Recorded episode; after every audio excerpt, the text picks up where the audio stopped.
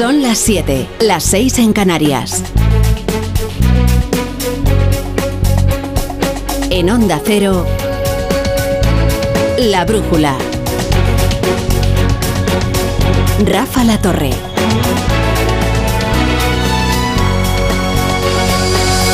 Vamos con las noticias. Lo más urgente es la emergencia que se ha declarado en Cataluña por la sequía la más severa desde que se toman registros.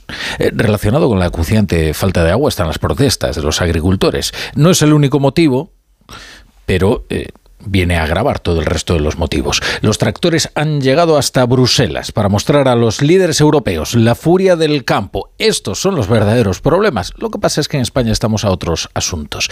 En España el único problema parece, parece ser el problema con la justicia de Carlos Puigdemont. El gran tema sobre el que gira la conversación política es la amnistía. Hoy Pedro Sánchez ha pronunciado una de esas declaraciones que las escuchas en boca de Miriam Nogueras y te sonarían perfectamente naturales. Ah, y comienza la campaña en Galicia. A las caravanas de los principales partidos. Nos subiremos enseguida.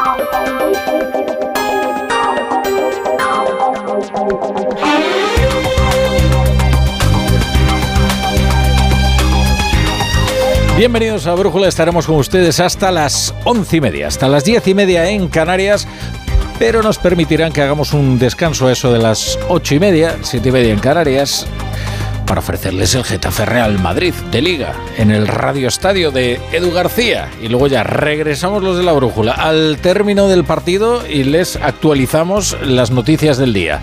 Es una de las peores sequías registradas en Cataluña, si no la peor y ha obligado a la Generalitat de Per Aragonés a tomar medidas drásticas. Desde 1916, que es cuando se toman registros, no se conoce otra sequía igual. La emergencia entrará en vigor este viernes, cuando se publique en el diario oficial de la Generalitat de Cataluña. Es la última fase de un plan que contempla restricciones para la industria, la agricultura y también para el consumo doméstico de agua en los hogares. En total, casi 6 millones de personas van a tener que limitar su consumo a 200 litros por habitante y día. ¿Qué dirán ustedes? 200 litros, pero si eso no... Las personas consumen muchísima agua al día, más de 300 litros eh, por día. Y aparte de todo esto, se van a seguir aplicando las restricciones ya vigentes porque Cataluña lleva con el problema de la sequía desde hace, desde hace tiempo, iba a decir meses, no, años. El problema es que sus dirigentes están ocupados eh, en otros asuntos. Pero los catalanes ya estaban sufriendo restricciones como la prohibición de regar jardines, de lavar el coche, excepto en los lavaderos autorizados, o de llenar piscinas. El día de entrar en emergencia pues eh, ha llegado debido a la sequía que se está prolongando. Eh, esto va a suponer pues la activación de unos límites al consumo por habitante y día, también una serie de restricciones eh, en porcentaje para distintos usos eh, del agua.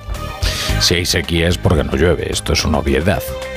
Sin embargo, sin embargo, sí cabe recordar que si en lugar de estar volcando esfuerzo, talento y presupuesto en una república enloquecida se hubieran dedicado a la construcción de obras hidráulicas y a la planificación, pues claro, las urgencias desde luego serían, serían bien otras y tampoco sobraría algo de pedagogía respecto de la solidaridad interterritorial, que eh, si algo la pone a prueba, desde luego es la falta de agua.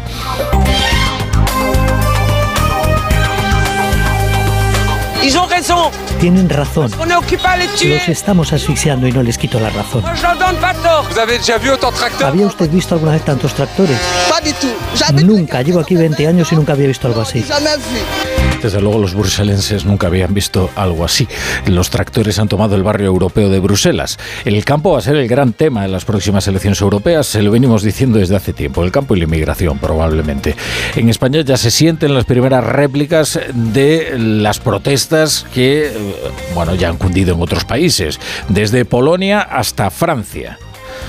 Francia con especial virulencia además. Hoy miles de agricultores de Huelva protestan en Sevilla por la falta de infraestructuras hidráulicas, en lo que es nada más que un aperitivo de lo que vendrá. Las asociaciones agrarias ya, ya han convocado marchas en protesta eh, en el campo español. Eh, Ya concretarán cuáles son esas acciones, pero desde luego se harán notar. En Bruselas se dan hoy cita agricultores de varios países con un discurso muy duro contra las políticas comunitarias. Han querido forzar que sus problemas entren en la agenda de los jefes de gobierno que hoy se reunían de forma extraordinaria para hablar de un nuevo paquete de ayudas a Ucrania. Corresponsal comunitario, Jacobo de Regoyos, buenas tardes. Hola, buenas tardes. Asunto que se va a solucionar este de Ucrania al final más rápido que el que han venido hoy a plantear a las puertas de las instituciones los agricultores. Desde luego que se han hecho oír, piden más apoyos, denuncian el alto coste que supone cumplir con los objetivos climáticos y sobre todo la competencia de productos que vienen de fuera con menos requisitos que los que a ellos les imponen. De la en acheter tenemos calidad aquí, ¿por qué buscarla fuera? Dice este agricultor enfadado por muchas cosas, pero concretamente por el acuerdo con Mercosur, que Francia e Irlanda quieren ahora bloquear, muy a pesar de Pedro Sánchez, que dice, por cierto, haber defendido a los agricultores españoles frente a Macron, desmintiendo, como se dice en el país vecino, que España haga competencia desleal. Se aplican las mismas reglas en Francia, en, España, en Portugal, en Italia, en Holanda.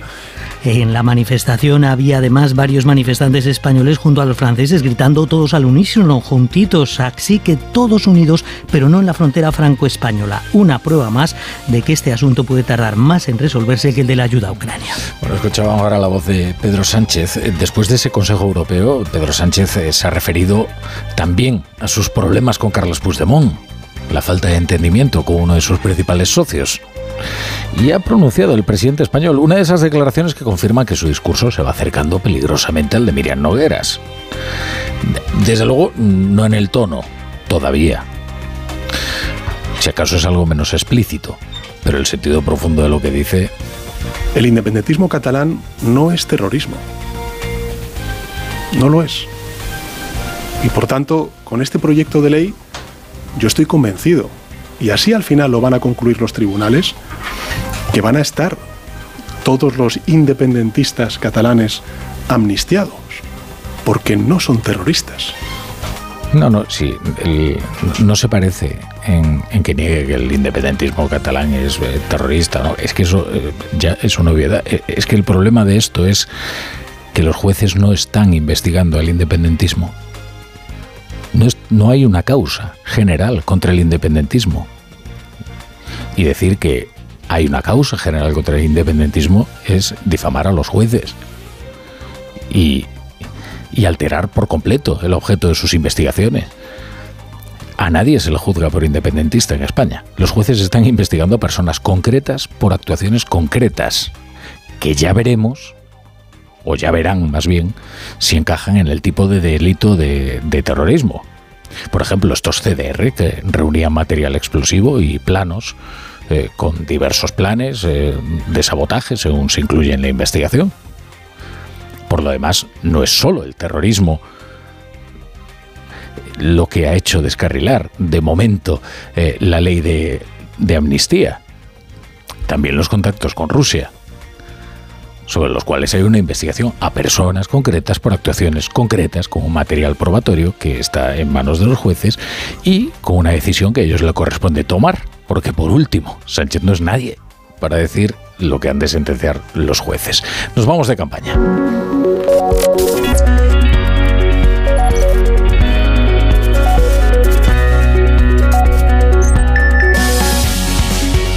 Arranca hoy la campaña en Galicia para las elecciones del próximo día 18 de febrero. El Partido Popular aspira a revalidar la mayoría absoluta para que Alfonso Rueda siga siendo presidente. Allí en Lugo, primer acto del Partido Popular, que luego se van a pegar eh, carteles. Rubén Dorado, ¿qué tal? Buenas tardes.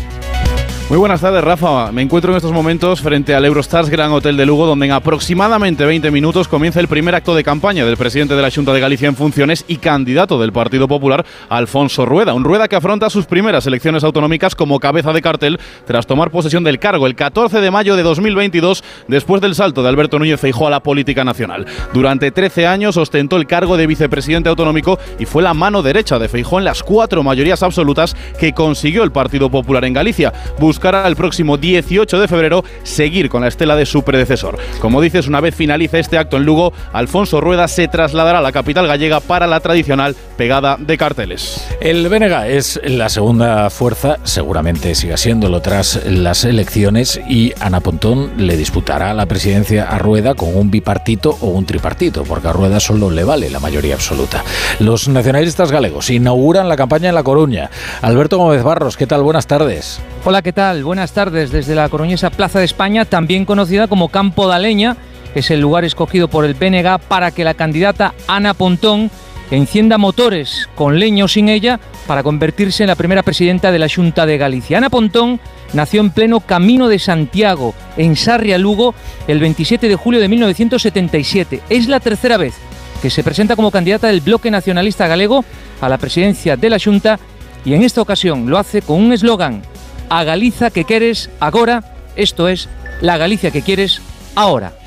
Bueno, y el PSDG sería la muleta del BNG en caso de que el PP no obtenga la mayoría absoluta. El candidato socialista José Ramón Gómez Besteiro es de Lugo y allí arranca su campaña. Mónica Santos, buenas tardes. Muy buenas tardes. Pues sí, el socialista José Ramón Gómez de Esteiro se estrena como candidato a la Junta tras su regreso a la primera línea política. Ha escogido su ciudad natal Lugo para su acto de arranque de campaña electoral, dado que es también el cabeza de lista del PSDG en esta provincia. El escenario, la céntrica plaza de Santa María, en el casco histórico, en donde está acompañado por la vicesecretaria general de PSOE y vicepresidenta primera del Gobierno, María Jesús Montero. Besteiro tiene el reto de recuperar después de cuatro años en los que han sido la tercera fuerza política en el Parlamento gallego. Una tercera posición que de momento le siguen dando las encuestas y que confía en revertir. Un acto que estaba previsto para las seis y media y que comenzó hace diez minutos. Bueno, ya escuchan ustedes los sones del himno del Partido Socialista en ese acto. Eh, Vox y Sumar luchan por entrar en el Parlamento gallego, eh, donde en este momento no tienen representación. Eh, Marta Lois, la candidata de Sumar, arranca su campaña en Cangas, en Pontevedra. Luis Cerdeira, buenas tardes. Hola, muy buenas tardes, Rafa. Sumar es la única formación que no ha elegido una de las grandes ciudades gallegas para arrancar esta campaña electoral. Sin una razón aparente, lo hace, como bien dices, en Cangas de Morraz, una localidad, como bien sabes, situada en la ría de Vigo para esta tradicional pegada de carteles. Acto en el que estará la candidata a la presidencia de la Junta de Galicia, la que fuera portavoz en el Congreso, Marta Lois, acompañada por el cabeza de lista en la provincia de Pontevedra, el histórico líder del sindical naval, eh, Ramón Sarmiento. Aunque esta mañana ha estado por Galicia, el ministro de Cultura no está previsto que en este acto participe ningún miembro de la directiva nacional de Sumar. Como para Sumar todo es la primera vez, también es la primera vez que concurre a estas elecciones autonómicas gallegas y también tiene la intención de entrar en el Parlamento gallego. De momento las encuestas, la mayoría de ellas no le otorgan la posibilidad de entrar en el Pazo de Gorrio, pero sí que hay alguna que dice que podía hacerlo, que podría hacerlo con un escaño un escaño por la provincia de Pontevedra, otro por la provincia de Coruña. De momento no ha comenzado este acto, que está previsto, como decimos, se desarrolle en la Casa de la Cultura en Cangas. La brújula.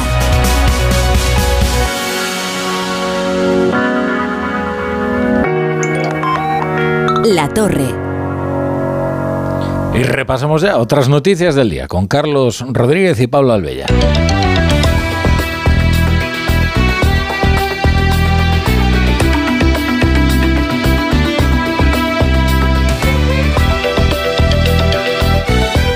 Is indeed a very special day.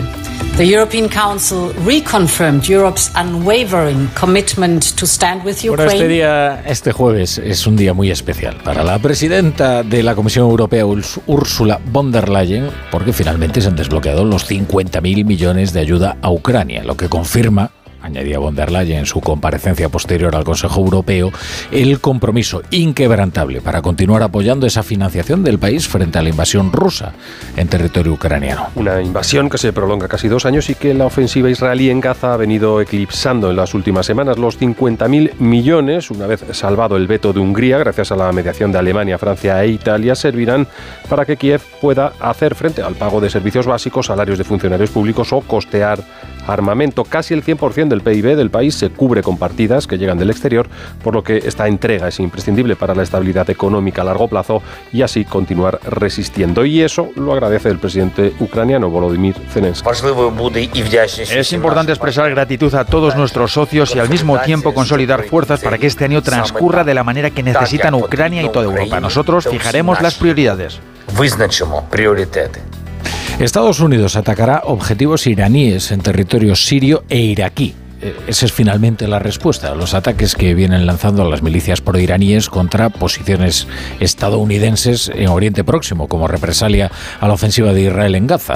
Pero ha sido la muerte de tres soldados de Estados Unidos en una base militar de Jordania el pasado domingo lo que ha forzado a Joe Biden a pasar a la acción, sin hacer demasiado ruido para no ampliar el conflicto regional en la zona. Nueva York, Agustín Alcalá. La respuesta a las provocaciones de las fuerzas proiraníes en Irak, Siria y Yemen, que ha costado la vida a tres soldados estadounidenses en Jordania y heridas a docenas en los últimos cuatro meses, no será quirúrgica y proporcional. Hoy, el secretario de Defensa, Lloyd Austin, ha señalado lo que hay en juego. Este es un momento peligroso en Oriente Medio y seguiremos tratando de evitar que el conflicto se extienda, pero continuaremos tomando todas las medidas necesarias para defender a Estados Unidos, nuestros intereses y a nuestro personal. Por ello, se espera una campaña aérea con bombas y lanzamiento de misiles Tomahawks desde barcos y submarinos durante días, quizás durante semanas, letal e intensa, para demostrar a estas milicias y a Irán, su patrocinador, que si se creen que son fuertes, Estados Unidos lo es aún mucho más. Y nada estará cerrado mientras todo no esté cerrado. Alberto Núñez Feijóo no se fía del PSOE en la negociación que comenzaba ayer en Bruselas con la mediación del comisario Reinders para la renovación del CGPJ. Pero esa renovación de vocales debe ser simultánea a la reforma del sistema de elección. Esta es una condición que el Partido Popular no quiere tocar. No renuncia a seguir con el diálogo hasta el próximo 12 de febrero que vuelvan a encontrarse Félix Bolaños y González Pons con Reinders. Reconoce Feijó la necesidad de acabar con el mandato caducado del máximo órgano de los jueces. Admite también que hay que renovar el órgano de gobierno de los jueces, pero también hacer un texto legal para modificar la norma de elección del Consejo. Habrá renovación y habrá ley.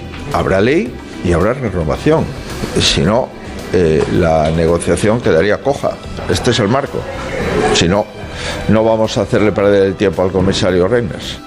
Se ha reunido en Madrid el sector audiovisual en el marco de la jornada anual de la Unión de Televisión Comercial en Abierto, la UTECA, sobre la mesa una reivindicación dirigida a los poderes públicos, que se regula a las plataformas, redes sociales e influencers de la misma forma que ya se regula a los medios eh, llamados convencionales. Informa Patricia Gijón. No se puede regular a medias. UTECA reclama al gobierno una ley integral en la que todos los jugadores tengan las mismas reglas del juego. Su presidente, Eduardo Olano, ve imprescindible que el Real Decreto que ultima el gobierno rebaje los umbrales de facturación y seguidores de los creadores de contenidos, los influencers. Si no, la ley será insuficiente. Papel mojado. Es preciso acabar con este salvaje oeste en el que desarrollan su actividad. Hay que obligarles al respeto y cumplimiento estricto de las leyes del país por el que circulan sus contenidos. La Comisión Nacional de la Competencia pide también normas claras y un pacto de Estado que salvaguarde a los menores de contenidos inadecuados. El Gobierno pretende lograr una ley comunitaria para evitar fugas de influencer a países con legislaciones más permisivas. La brújula con la torre. ¿Un cóctel o un refresco? ¿Desayuno con zumo o café? Con la promo todo incluido de Costa no tienes que elegir.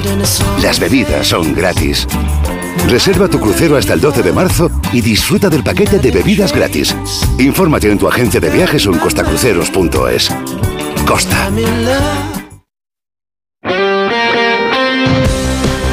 Bellingham, vuelve la ilusión. ¿Qué tal, Edu Pidal? ¿Cómo estás? Hola, La Torre, muy buenas. Porque juega el Real Madrid en Getafe a partir de las 9 de la noche. Habrá Radio Estadio a partir de las 8 y media. Es el último de los partidos aplazados por la disputa de la Supercopa de España en Arabia Saudí. Ya conocemos el 11 del Real Madrid. Ya hay 7 cambios respecto al último partido. Modric es titular.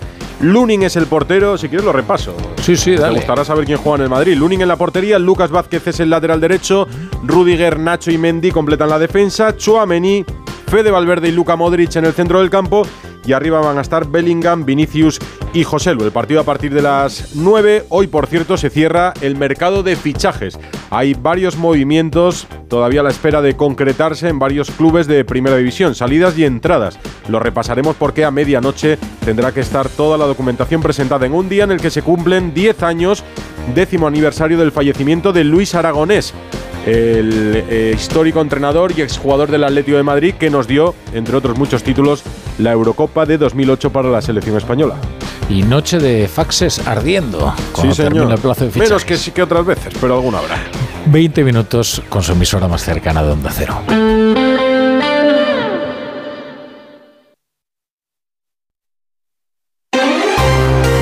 En Onda Cero, la Brújula de Madrid. Julia Trullá. ¿Qué tal? Buenas tardes. Primer pleno del año en la Asamblea de Madrid. La Cámara de Vallecas ha iniciado este jueves su ciclo de sesiones tras más de un mes sin actividad. En el foco del debate, la migración y los menores extranjeros no acompañados. El primer encuentro, o más bien desencuentro, ha sido entre la presidenta regional Isabel Díaz Ayuso y la portavoz de Vox, Rocío Monasterio, quien ha criticado la situación de inseguridad que se vive en Alcalá de Henares. Le ha pedido a la presidenta madrileña que vayan juntas a cerrar convenios de repatriación y a clausurar el centro de Menas de Batán, aunque finalmente hoy el Ejecutivo Autonómico lo ha rechazado. Monasterio le exige a Díaz Ayuso que haga frente al gobierno de Sánchez. Ayer me decían inversores de Madrid que qué estaba pasando en Madrid, que habían pasado a través de colchonetas y de gente tirada en el suelo en el aeropuerto de Barajas para entregar sus pasaportes. ¿Así quiere atraer la inversión a Madrid? ¿Así quiere un turismo de calidad? Haga frente de verdad, Sánchez. Aquí tiene mi mano tendida. Vayamos juntas a hacer los convenios, a cerrar los centros de menas y a plantarle a los inmigrantes ilegales en el Palacio de la Moncloa a Sánchez. Sea valiente, que yo doy la cara por usted. La presidenta regional ha querido marcar su propio camino, se desmarca y rechaza las propuestas y las críticas de Vox. Ve irresponsable sus políticas migratorias y le recrimina a Monasterio que deje de mentir. Con este discurso ha dejado claro Díaz Ayuso no irá con ellos a ningún lado, ni con el gobierno de Pedro Sánchez, pero tampoco con Vox. Mire, yo en materia de inmigración no voy con usted a ningún lado y desde luego cuando está claro que no tiene ninguna propuesta porque todo lo que dice nada tiene que ver con las competencias de la Comunidad de Madrid. Viven únicamente para atacar al Partido Popular siempre que tienen la posibilidad. Nada más que eso. Ha remarcado Ayuso que ni el crimen viene con la raza, ni con el país, ni con su cultura, sino que viene con situaciones sobrevenidas. La presidenta regional insiste, son un gobierno libre, por lo que no necesitan que le pongan deberes. Intenta zanjar así un tema que ha traído cola en las últimas semanas y deja claro cuál es su labor, integrar a los migrantes no solo por humanidad, ha dicho, sino por cumplir con la legalidad. Enseguida les contamos más noticias de este jueves, antes repasamos el tráfico y el tiempo. Echamos un vistazo a las carreteras madrileñas con la DGT. Alba buenas tardes. Buenas tardes, Julia. En este momento estamos pendientes de un siniestro que complica la salida por la 5 en Móstoles. Además, hay circulación lenta de salida por la 2 en Torrejón de Ardot, la 3 en Rivas, la 4 en Butarque y en Pinto, la 42 en Getafe y la 6 en El Plantío. Y dificultades en la M40 en Coslada, dirección A3, y también en Pozuelo de Alarcón en sentido A5, por lo que les recomendamos que moderen la velocidad y que aumenten la distancia de seguridad. Y en la M30 complicada hasta ahora la incorporación de la 1 a la M30 sentido Madrid, aunque el tráfico es intenso en ambas direcciones. Y en el puente de los franceses un vehículo averiado está provocando retenciones. En cuanto al tiempo, acabaremos la semana con pocos cambios. Se espera un viernes con cielos nubosos y con temperaturas parecidas a las de hoy. Las máximas descienden ligeramente a los 14 grados y las mínimas se mantienen en los 6 grados. La Brújula de Madrid. Julia Trullá.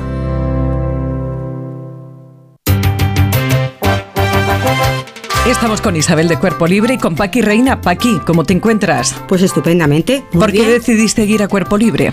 Pues porque era una gorda gordita, gordísima, y no podía tirar de mi alma. Entonces, bueno, me decidí bendita ahora. 40% de descuento, Isabel. 40% de descuento, 19 kilos menos tiene Paqui. 91 192 32 32. 91 192 32 32. En la ganadería Organic producimos la mejor carne del mundo.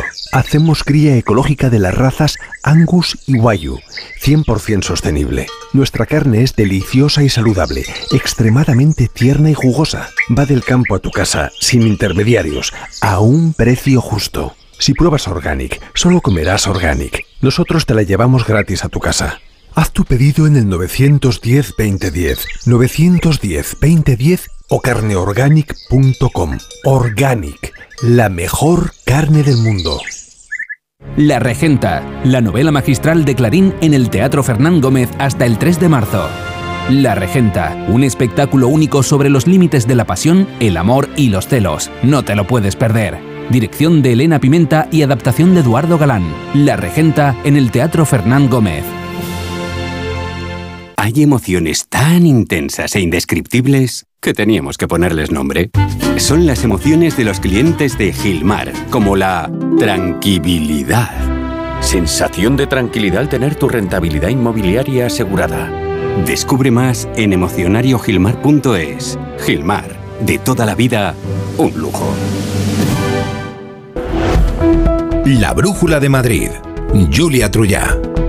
Y otro de los rifirrafes en este primer pleno del año en la Asamblea de Madrid lo han protagonizado el socialista Juan Lobato y la presidenta regional. Lobato, que ha criticado la falta de política de generación de energía de la Comunidad de Madrid y ha acusado a Díaz Ayuso de no mover un dedo en cuatro años, mientras la presidenta madrileña ironiza y cuestiona la solidaridad del PSOE con Madrid, Pachilinaza. A cuenta de la energía consumida en Madrid y autogenerada, apela el socialista Juan Lobato a la solidaridad, dice, entre territorios. Ahora quiere que el resto de comunidades autónomas sí compartan su energía con Madrid porque no nos da ni para el 5% de lo que necesitamos. Hombre, un poco de humildad, de solidaridad y de respeto con el resto de España, eso es lo que necesitamos. Y la presidenta le ha fiado usar ese término solidaridad mientras el PSOE defiende, dice, desigualdades en Cataluña y País Vasco según marquen los socios de Pedro Sánchez. La gente está ahora mismo como nuestros camioneros o nuestros agricultores viendo cómo se van secando sus cosechas y solamente tenemos ojitos para ver cómo le pedimos perdón a un prófugo de la justicia que nos ha de mantener en el sillón. ¿Y me dice usted solidaridad? Le insta a Díaz Ayuso a Lobato a salir a la calle y preguntarles a los madrileños si reciben el mismo trato que en otras comunidades. Por cierto, que Más Madrid ha tumbado la declaración institucional de reconocimiento a la Policía Nacional por sus 200 años. Era una propuesta del PSOE que el Ejecutivo Regional vio con buenos ojos, también Vox, pero Más Madrid reclama incluir una alusión a la transformación del cuerpo desde la dictadura a la democracia. Los socialistas rechazaron ese cambio, por lo que el partido de Manuela Bergerot no apoyará el homenaje. La Policía Nacional se queda así sin la felicitación institucional de la Asamblea. Se. El Ayuntamiento de Madrid ha sacado adelante este jueves la licitación del proyecto de soterramiento de la A5 para construir un paseo verde en la zona que se prevé que esté listo en el último trimestre de 2026. El consistorio se encargará de la construcción integral de las obras del primer tramo, desde la boca del túnel de la Avenida de Portugal hasta la Avenida del Padre Piqué, un tramo de algo más de 3 kilómetros y una inversión que superará los 340 millones de euros. Marta Morueco. Se construirá un nuevo bulevar donde el ciudadano recuperará su espacio y se dará prioridad al transporte público con un carril bici de dos direcciones que empezará en Illescas hasta Madrid-Río. Bajo el túnel, tres carriles por sentido y un busbao, un proyecto que, según el alcalde Almeida, sellará la brecha existente entre los barrios de Lucero, Alucha y Las Águilas con campamento y casa de campo. Por donde ahora circulan 80.000 vehículos al día, los vecinos van a poder disfrutar de zonas verdes, de mejora del espacio público, la creación de 33 pasos entre diferentes barrios que nos van a permitir obviamente la mejora del tránsito peatonal. El primer edil también pide a la vicepresidenta Rivera que trate por igual a los vecinos y como ya hizo con los afectados por la tala de la ampliación de la línea 11 de metro, se reúna con los vecinos esta vez afectados por la tala solicitada por su gobierno de más de 2.000 árboles en la A5. Y un día después de que la portavoz socialista en el Ayuntamiento Reyes Maroto le enviara una carta al alcalde José Luis Martínez Almeida solicitándole una reunión urgente para rebajar la crispación política, hoy ha respondido el primer edil. No descarta ese encuentro, pero invita a Maroto a reflexionar y echa en falta una dosis de autocrítica. Si quisiera solucionarlo, Junta de Portavoces y Presidente del Pleno. Si quiere la foto con el alcalde, lo único que pido es que haga autocrítica, reflexión y que asuma que decir que el alcalde incita a la violencia en reiteradas ocasiones, que es un terrorista climático, lo primero que tiene que hacer es mirarse a sí misma y aceptar que ha tenido un comportamiento que no se corresponde con lo normal en lo que debe ser el debate político La Guardia Civil ha detenido en Madrid a un hombre de 50 años por agredir sexualmente y retener a su pareja con bridas en un zulo en una finca situada en Pezuela de las Torres. Durante varias horas la mujer estuvo atada de pies y manos con bridas hasta que en un momento de descuido pudo cortarlas y escaparse para pedir ayuda. La víctima presentaba heridas en varias partes del cuerpo. Marisa Menéndez. Una vez pudo escapar del agresor, se dirigió a la comisaría de Villalvilla para denunciar los hechos. Allí los agentes explica a la Guardia Civil al ver las condiciones en las que estaba con todo el cuerpo lleno de marcas y heridas, la llevaron al hospital de Alcalá de Henares. Agentes de la Policía Judicial, tras desplazarse al centro, aceleraron el proceso ante la violencia de las agresiones y entraron en la finca del detenido esa misma tarde. En una especie de zulo fue agredida sexual y físicamente por su compañero sentimental. La víctima presentaba varias heridas y marcas en, en diferentes partes de su cuerpo. Además, los agentes descubrieron que días antes la víctima había sufrido un aborto que, según el médico forense, podía ser compatible con los golpes recibidos. En el registro en esta finca, los agentes encontraron numerosas bridas, armas blancas y una escopeta de aire comprimido. El agresor fue detenido y puesto a disposición judicial. Se encuentra en prisión por orden del juez. Casi 64.000 objetos perdidos llegaron hasta la oficina del Ayuntamiento de Madrid en 2023, un 10% más que el año anterior. De ellos, 7.000 fueron devueltos a sus propietarios. Lo que más desapareció, monederos y carteras, joyas, gafas, ropa o dispositivos móviles. La mayoría de estos objetos procedían sobre todo de los medios de transporte. Parece que cuando empieza el buen tiempo salimos más a la calle y tenemos más despistes, Carlos León. Marzo fue el mes en el que más objetos se perdieron, 7.454, y julio en el que menos, 5.233. Carmen Fernández es la jefa de servicio de objetos perdidos del Ayuntamiento de Madrid y ha explicado en Onda Cero los objetos más raros y más extraños que han llegado a sus dependencias. La verdad es que siempre nos sorprende eh, pues cómo se pueden dejar sillas de ruedas, muletas, eh, piernas eh, hidráulicas eh, dinero, decimos de lotería premiados, eh, televisiones de 40 pulgadas. Entre los objetos más perdidos destacan los monederos, las carteras, las joyas, las gafas, ropa o dispositivos móviles. Llegamos a las 7 y 31, hacemos una pausa y seguimos.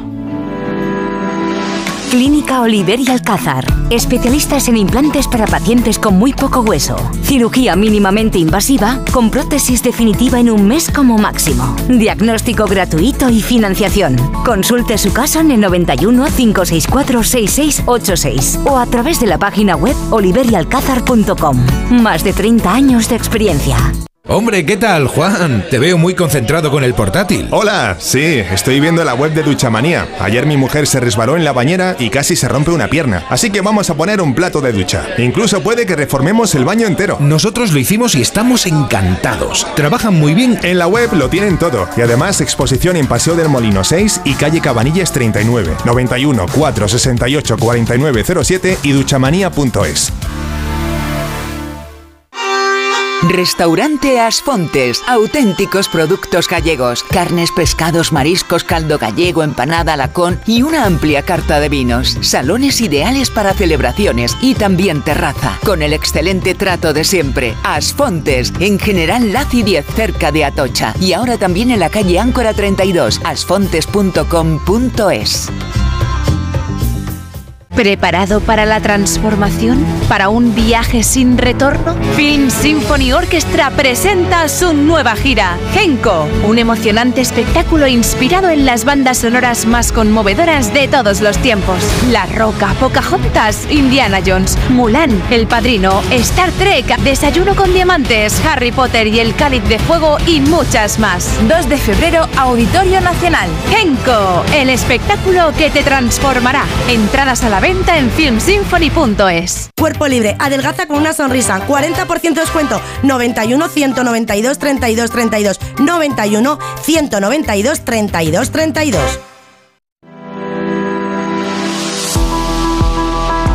Salud Pública de Castilla-La Mancha ha confirmado un brote de tosferina en Guadalajara con 124 afectados, la mayoría son niños. Un brote que, según apuntan fuentes de la Consejería de Sanidad de la Comunidad de Madrid, no afectaría a ningún centro educativo de nuestra región. Solo han detectado un caso en Alcalá de Henares y ya se ha informado a la familia de las pautas de comportamiento a seguir para evitar la propagación. El Ayuntamiento de Madrid redobla la vigilancia en la Puerta del Sol con cuatro nuevas cámaras de videovigilancia. Se suman a las tres que ya estaban operativas. Las cámaras que ya están instaladas cuenta con enfoque fijo, con alta resolución con inteligencia artificial que permitirá detectar algunos elementos con mayor rapidez y una de ellas será tipo domo con movimiento panorámico. Finaliza la gratuidad de Bicimat y entra hoy en vigor una tarifa plana de 10 euros mensuales. Los viajes de hasta 30 minutos son gratuitos y si excede de ese tiempo, la siguiente media hora o fracción tendrá un coste de 50 céntimos. Con esta nueva tarifa plana, el ayuntamiento cree que el número de usuarios se podría multiplicar por 4. Y luz verde a la rehabilitación de los jardines de Sabatini. El proyecto prevé repavimentar viales, mejorar el drenaje, eliminar barreras arquitectónicas, reparar elementos dañados, incorporar arbolado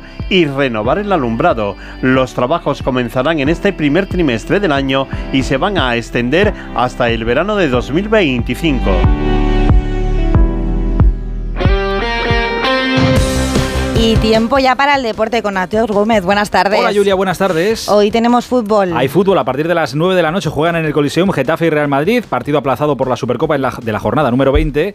El Madrid a intentar recuperar el liderato. Fernando Burgos, muy buenas. ¿Qué tal, Aitor? Muy buenas. Desde el Estadio Coliseum de Getafe, donde el Real Madrid a partir de las 9 de la noche va a intentar el asalto del liderato, que podría ser compartido con el Girona. Si empata esta noche o bien en solitario, si derrota al Getafe de Pepe Bordalas. En los últimos 20 derbis entre estos dos equipos, el Madrid ha ganado 17, ha empatado 2 y solo perdió el de enero del 2022 aquí también en el Coliseum 1-0. Va a haber muchos cambios en el 11 titular de Carlo Ancelotti, rotaciones con siete hombres nuevos en relación al 11 inicial que derrotó el pasado sábado 1-2 a Las Palmas en el Estadio Gran Canaria. Pero cuidado que se mantiene el Lunin en portería. Parece ser definitivo que el único va a ser el guardameta titular. Entran Lucas Vázquez y Mendy en los laterales. Se mantienen Rudiger y el capitán Nacho Fernández. El centro del campo es totalmente nuevo, con Chuamení en el ancla, escoltado por Fede Valverde.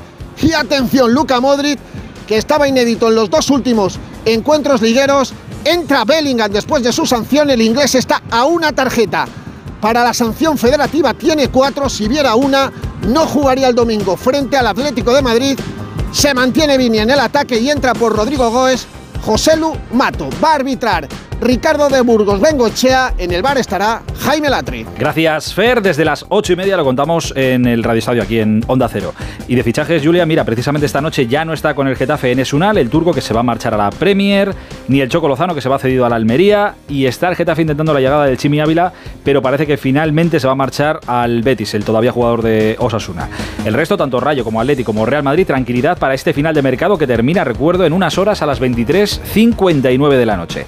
El Atleti ganó ayer precisamente al Rayo y terminando el partido Simeone no se cayó el cabreo que tiene por aquello de que no cambien su horario de partido de Copa y vaya a tener dos días menos que el Athletic de Bilbao para preparar la ida de las semifinales. Si para jugar una semifinal que es tan importante para España, la Copa del Rey, la Federación decide de que tenga dos días más para preparar la semifinal, me parece injusto. Que tenga un día, bueno, es dentro de lo normal, puede pasar. ¿Cuál es la diferencia de nosotros jugar el miércoles al jueves? Ninguna. No la quieren cambiar, lo leo como una falta de respeto a nuestra afición.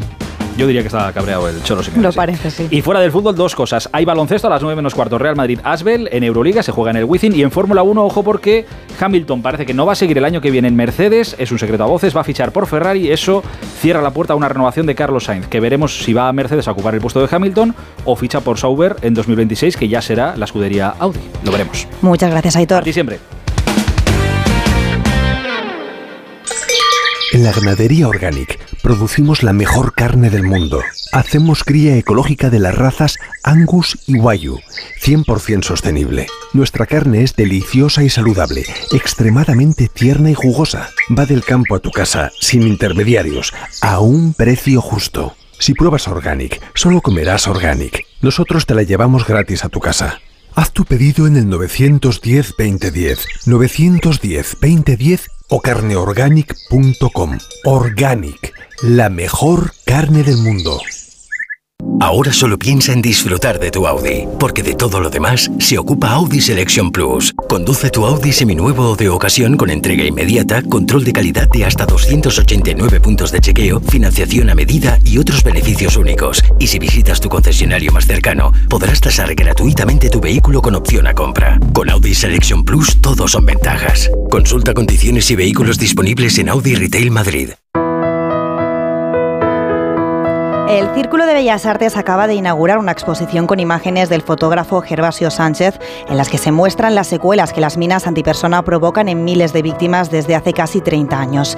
Vidas Minadas recoge algunos de los testimonios de los afectados por las minas en diferentes países. Y es que a lo largo de los años el fotógrafo se ha dedicado a realizar un seguimiento de las vidas de estas personas, retratándolas entre el 2002 y el 2007, presentando diferentes versiones de este trabajo, que es uno de los ejes principales de su carrera profesional. En la realización de este informativo ha estado José Luis Gómez y en la producción Carlos León. Nosotros volvemos mañana con más noticias de Madrid. En Onda Cero, La Brújula de Madrid. Julia Trullá.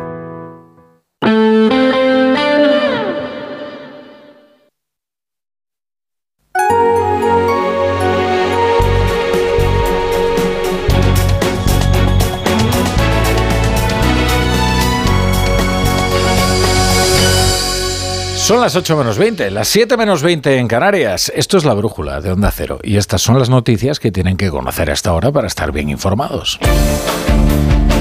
Cataluña declara la emergencia por sequía a partir de este viernes para 6 millones de personas en la zona que abastece del sistema Ter Llobregat, que suministra agua a decenas de municipios, entre ellos Barcelona y Girona. El consumo de agua quedará limitado a un máximo de 200 litros por habitante y día. Pedro Sánchez afirma en Bruselas que el proyecto de ley de amnistía rechazado por Junts ya salva a Carlos eh, Puigdemont, ya que considera que los independentistas catalanes no son terroristas y se beneficiarían de esta ley. Sánchez emite este dictamen antes incluso de que la justicia concluya su trabajo. La Unión Europea ha desbloqueado una partida de 50.000 millones para Ucrania. Hungría, que lo vetaba inicialmente, acepta el desbloqueo de la ayuda para que la administración ucraniana pueda seguir funcionando y defenderse de la ocupación rusa. Mientras, en el campo de batalla, drones ucranianos han hundido una corbeta rusa cerca de Crimea. Estados Unidos va a imponer sanciones a cuatro colonos israelíes eh, congelando sus activos en Estados Unidos. Son colonos de Cisjordania a los que la administración Biden les acusa de atacar a civiles y propiedades palestinas. El gobierno de Israel lo considera un paso innecesario que pone a los colonos como culpables de la violencia. El Pentágono confirma que habrá ataques selectivos a grupos afines a Irán en suelo iraquí y sirio por estar implicados en el ataque a una base norteamericana en Jordania donde murieron tres militares y otros 40 resultaron heridos. Teherán ha empezado hoy a retirar asesores militares en Siria tras un ataque israelí que mató a un alto oficial iraní. Esta medianoche da comienzo la campaña electoral gallega. El Partido Popular defiende la Junta con Alfonso Rueda. El BNG de Ana Pontón se perfila como segunda fuerza y los socialistas presentan a José Ramón Gómez Besteiro. Marta Lois por Sumar Galicia y Álvaro Díaz Mella por Vox intentarán conseguir representación. La Consejería de Sanidad de Castilla-La Mancha confirma un brote de tosferina en Guadalajara que afecta a 124 personas y salvo 6 adultos, todos son escolares con edades comprendidas entre 5 y 13 años. En todos los casos se ha realizado un estudio de contactos cercanos y actividades extraescolares y se recomienda quimioprofilaxis y completar la vacunación. La Organización Mundial de la Salud asegura que para el 2050 habrá 35 millones de nuevos casos de cáncer en todo el mundo, un 77% de aumento respecto a los 20 millones de casos contabilizados hasta 2022. La Agencia Mundial de Investigación sobre el Cáncer apunta al tabaco, el consumo de alcohol, la obesidad y la polución como responsables de este aumento. La brújula con la torre.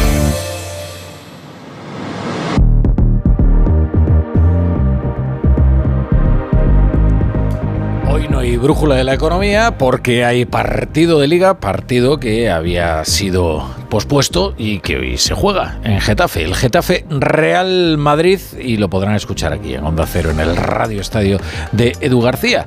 Pero la economía no descansa y aquí les ofrecemos las principales noticias de la actualidad económica, como siempre, con Ignacio Rodríguez Burgos. ¿Qué tal, querido Ignacio? Buenas tardes. Saludos Rafa, tarde de fútbol, brújula de la economía en pildoritas, cuando podríamos decir hoy que la agricultura europea se está convirtiendo en un melonar. Los agricultores se han concentrado en Bruselas frente al Parlamento cuando en Francia el gobierno anuncia que impedirá la importación de alimentos tratados con pesticidas prohibidos en la Unión y siguen los bloqueos de carreteras a pesar de que el principal sindicato agrario pide que se levanten y también siguen los ataques a transportistas españoles como explica este camionero de Granada. La goma de freno del remolque que es por aire me la cortaron con un cuchillo una vez y los gendarmes allí, yo pitándole a los gendarmes para que se acercaran y los gendarmes no, no se acercaban. Es más, nos meten en la boca del lobo. En España la paciencia del campo también se va agotando y se suceden protestas y manifestaciones en Sevilla, Zamora, León, Valladolid. Mañana viernes las principales organizaciones agrarias se van a reunir con el ministro de Agricultura, Luis Planas. Entre tanto, ha regresado a Madrid Nadia Calviño, pero ya como presidenta del Banco Europeo de Inversiones. El año pasado esta institución crediticia europea invirtió en nuestro país 11.400 millones de euros. Calviño advierte de la necesidad de unos presupuestos generales del Estado para canalizar inversiones hacia las comunidades autónomas. Y ahora que entramos en la segunda fase, eh, los presupuestos determinan el marco para poder desplegar esos préstamos. Serían 3.600 millones de euros para las regiones. Hablando de millones, este jueves se ha puesto en marcha el plan de empleo, el plan de pensiones colectivo en el sector de la construcción, pero los planes creados por el ministro Escribá no terminan de atraer a los trabajadores autónomos. Solo han captado a 18.000 ahorradores en cinco meses, mientras el año ha comenzado con el alquiler disparado otra vez. El precio de la vivienda en alquiler sube casi un 11% en enero, según Idealista, y también se aceleran las matriculaciones de coches. El mes pasado, Rafa, se vendieron en España más de 68.000 turismos, un 7% más. Fíjate, fíjate. Si estás planeando una escapada, pero te preocupa que alguien entre en tu casa mientras tú no estás, te interesa el seguro de hogar de línea directa. Es tan completo que además de ahorrarte una pasta, incluye cobertura por ocupación ilegal y se encarga de todo lo importante en caso de que ocupen tu vivienda. Cámbiate y te bajan el precio de tu seguro de hogar. Sí o sí, ve directo a lineadirecta.com o llama al 917-700-700 el valor de ser directo. La brújula. Mira, cariño, los de la casa de enfrente también se han puesto alarma. Ya, desde que entraron a robar en casa de Laura se la han puesto todos los vecinos. Deberíamos hacer lo mismo, porque no estoy tranquila, siendo los únicos sin alarma. Pues esta misma tarde llamo a Securitas Direct para que nos la pongan. Protege tu hogar frente a robos y ocupaciones con la alarma de Securitas Direct. Llama ahora al 900-272-272. ¿Te lo digo o te lo cuento? Te lo digo. No me ayudas con las pequeñas reparaciones de casa. Te lo cuento. Yo me voy a la mutua. Vente a la mutua y además de ofrecerte nuestro servicio de manitas hogar, te bajamos el precio de tus seguros, sea cual sea. Llama al 91 555 5555. Te lo digo o te lo cuento. Vente a la mutua. Condiciones en mutua.es. El programa que triunfa en medio mundo. Buscamos el mejor atún rojo de Cádiz. No es ni ventresca ni atún del Málaga, es otro de seguro. Por lo que he visto no tiene ni idea de cocina. Al final acaba uno clavándose un cuchillo en el pecho y a mí como las mentiras no me van. Empieza Batalla de Restaurantes. Hoy a las diez y media de la noche, estreno en La Sexta. Ya disponible solo en A3 Player. Soy de legalitas porque me sale a cuenta. Como cuando consiguieron que me devolvieran el dinero de aquella compra online que llevaba semanas reclamando. O cuando lograron que la compañía aérea me reembolsara 1.700 euros por la cancelación de dos vuelos. Hazte de legalitas en el 900 y siente el poder de contar con un abogado siempre que lo necesites. Y ahora, por ser oyente de Onda Cero, ahórrate un mes el primer año. ¿Cansado de toser? Toma Herbetón Respire. Herbetón jarabe con extracto de pino y eucalipto espectora y reduce el espasmo bronquial. Herbetón Respire. Consulte a su farmacéutico o dietista. En MediaMark no lo llamamos móvil. Lo llamamos quiero enviarte emojis de corazones todo el día con un Samsung Galaxy A34 de 128 GB 5G por 269 euros. Este San Valentín saca tu lado romántico en tu tienda en MediaMark.es y en la app. Esto es un mensaje para todos aquellos que te dijeron que no podías cambiar el mundo. Ahora sí puedes gracias al efecto ser humano, un superpoder que nos convierte en la única especie capaz de revertir el daño que causamos al planeta y frenar el hambre y la pobreza. Es hora de utilizar este nuevo poder. Descubre cómo hacerlo con manos unidas en efectoserhumano.org. Arranca una nueva edición de los premios Ponle Freno para reconocer las mejores iniciativas que hayan contribuido a promover la seguridad vial en nuestro país. Consulta las bases en ponlefreno.com y envía tu candidatura antes del 4 de marzo. Ponle Freno y Fundación AXA Unidos por la Seguridad Vial. Mira, cariño, los de la casa de enfrente también se han puesto alarma. Ya, desde que entraron a robar en casa de Laura se la han puesto todos los vecinos. Deberíamos hacer lo mismo, porque no estoy tranquila, siendo los únicos sin alarma. Pues esta misma tarde llamo a Securitas Direct para que nos la pongan. Protege tu hogar frente a robos y ocupaciones con la alarma de Securitas Direct. Llama ahora al 900-272-272. En Peugeot estamos listos para ayudarte a llevar lo más importante, tu negocio. Por eso, en los días Peugeot Profesional vas a poder disfrutar de condiciones especiales en toda la gama. Aprovecha del 1 al 14 de febrero para dar energía a tu negocio. Inscríbete ya en peugeot.es. La brújula.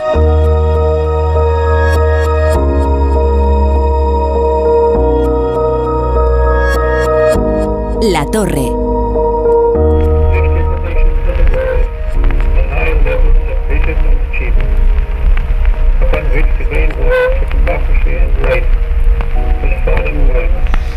Verán ustedes qué mal se escucha este sonido que nos ponen en la radio. Bueno, es que es un sonido de tiempos muy pretéritos. Hoy en pasado presente. ¿Qué, tal- qué tal? ¿Cómo estás? Jorge del Palacio. Jorge del Palacio, buenas Encantado de tardes. estar aquí otra vez. Hoy en pasado presente vamos a hablar de una figura muy importante que es Woodrow Wilson, que es el vigésimo octavo eh, presidente de los Estados Unidos, de cuya muerte se cumple dentro de dos días el centenario, 100 años. Y habrá alguien que diga, pues ya ves, so what? ¿Y qué? Eh, No, eh, Woodrow Wilson eh, ha influido de forma decisiva en, el, en la configuración del mundo, en la geopolítica, en el papel que los Estados Unidos juegan en, en su política exterior, ¿no? El idealismo wilsoniano. Efectivamente, Wilson es de esos presidentes que no solo, bueno, simplemente, aunque solo fuese porque fue el presidente de los Estados Unidos que encaró la Primera Guerra Mundial, ya sería relevante, ¿no?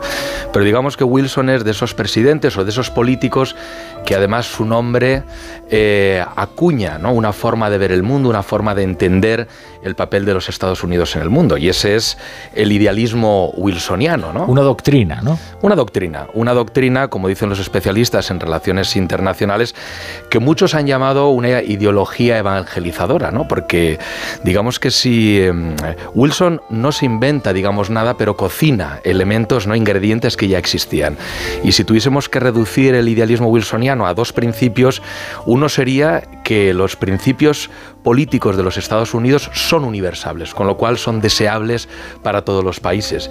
Y el segundo es que la resolución de los conflictos se realiza no por la fuerza, sino a través de la diplomacia pública, del multilateralismo y de las eh, instituciones internacionales. Claro. O sea, es decir, es ese dilema ¿no? eterno de Estados Unidos debería intervenir para eh, imponer la, democracia en determinados países o dejar que cada uno se ocupe de sus propios asuntos, ¿no?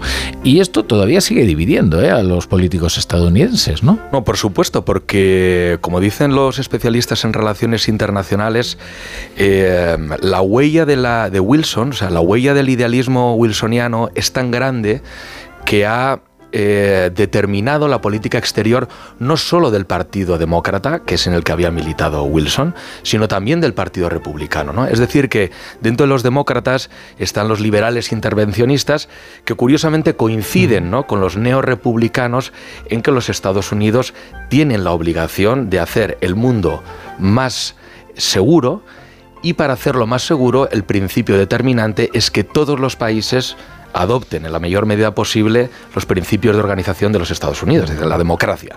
Algunos se acordarán, ¿no? cuando la guerra de Irak, cuando se justificaba la expansión de la democracia para hacer el mundo más seguro. Digamos que eso estaría en la lógica de pensamiento wilsoniana. Y luego, sin embargo, llegó Trump. Y sus seguidores eh, se enorgullecen de que Estados Unidos durante su mandato no participó en ningún conflicto ni avivó ningún conflicto en ninguna parte del mundo, por ejemplo.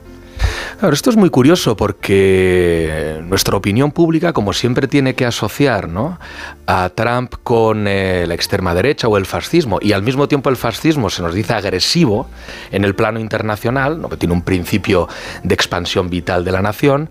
Claro, se nos hace difícil entender que Trump no haya iniciado ninguna guerra, ¿no?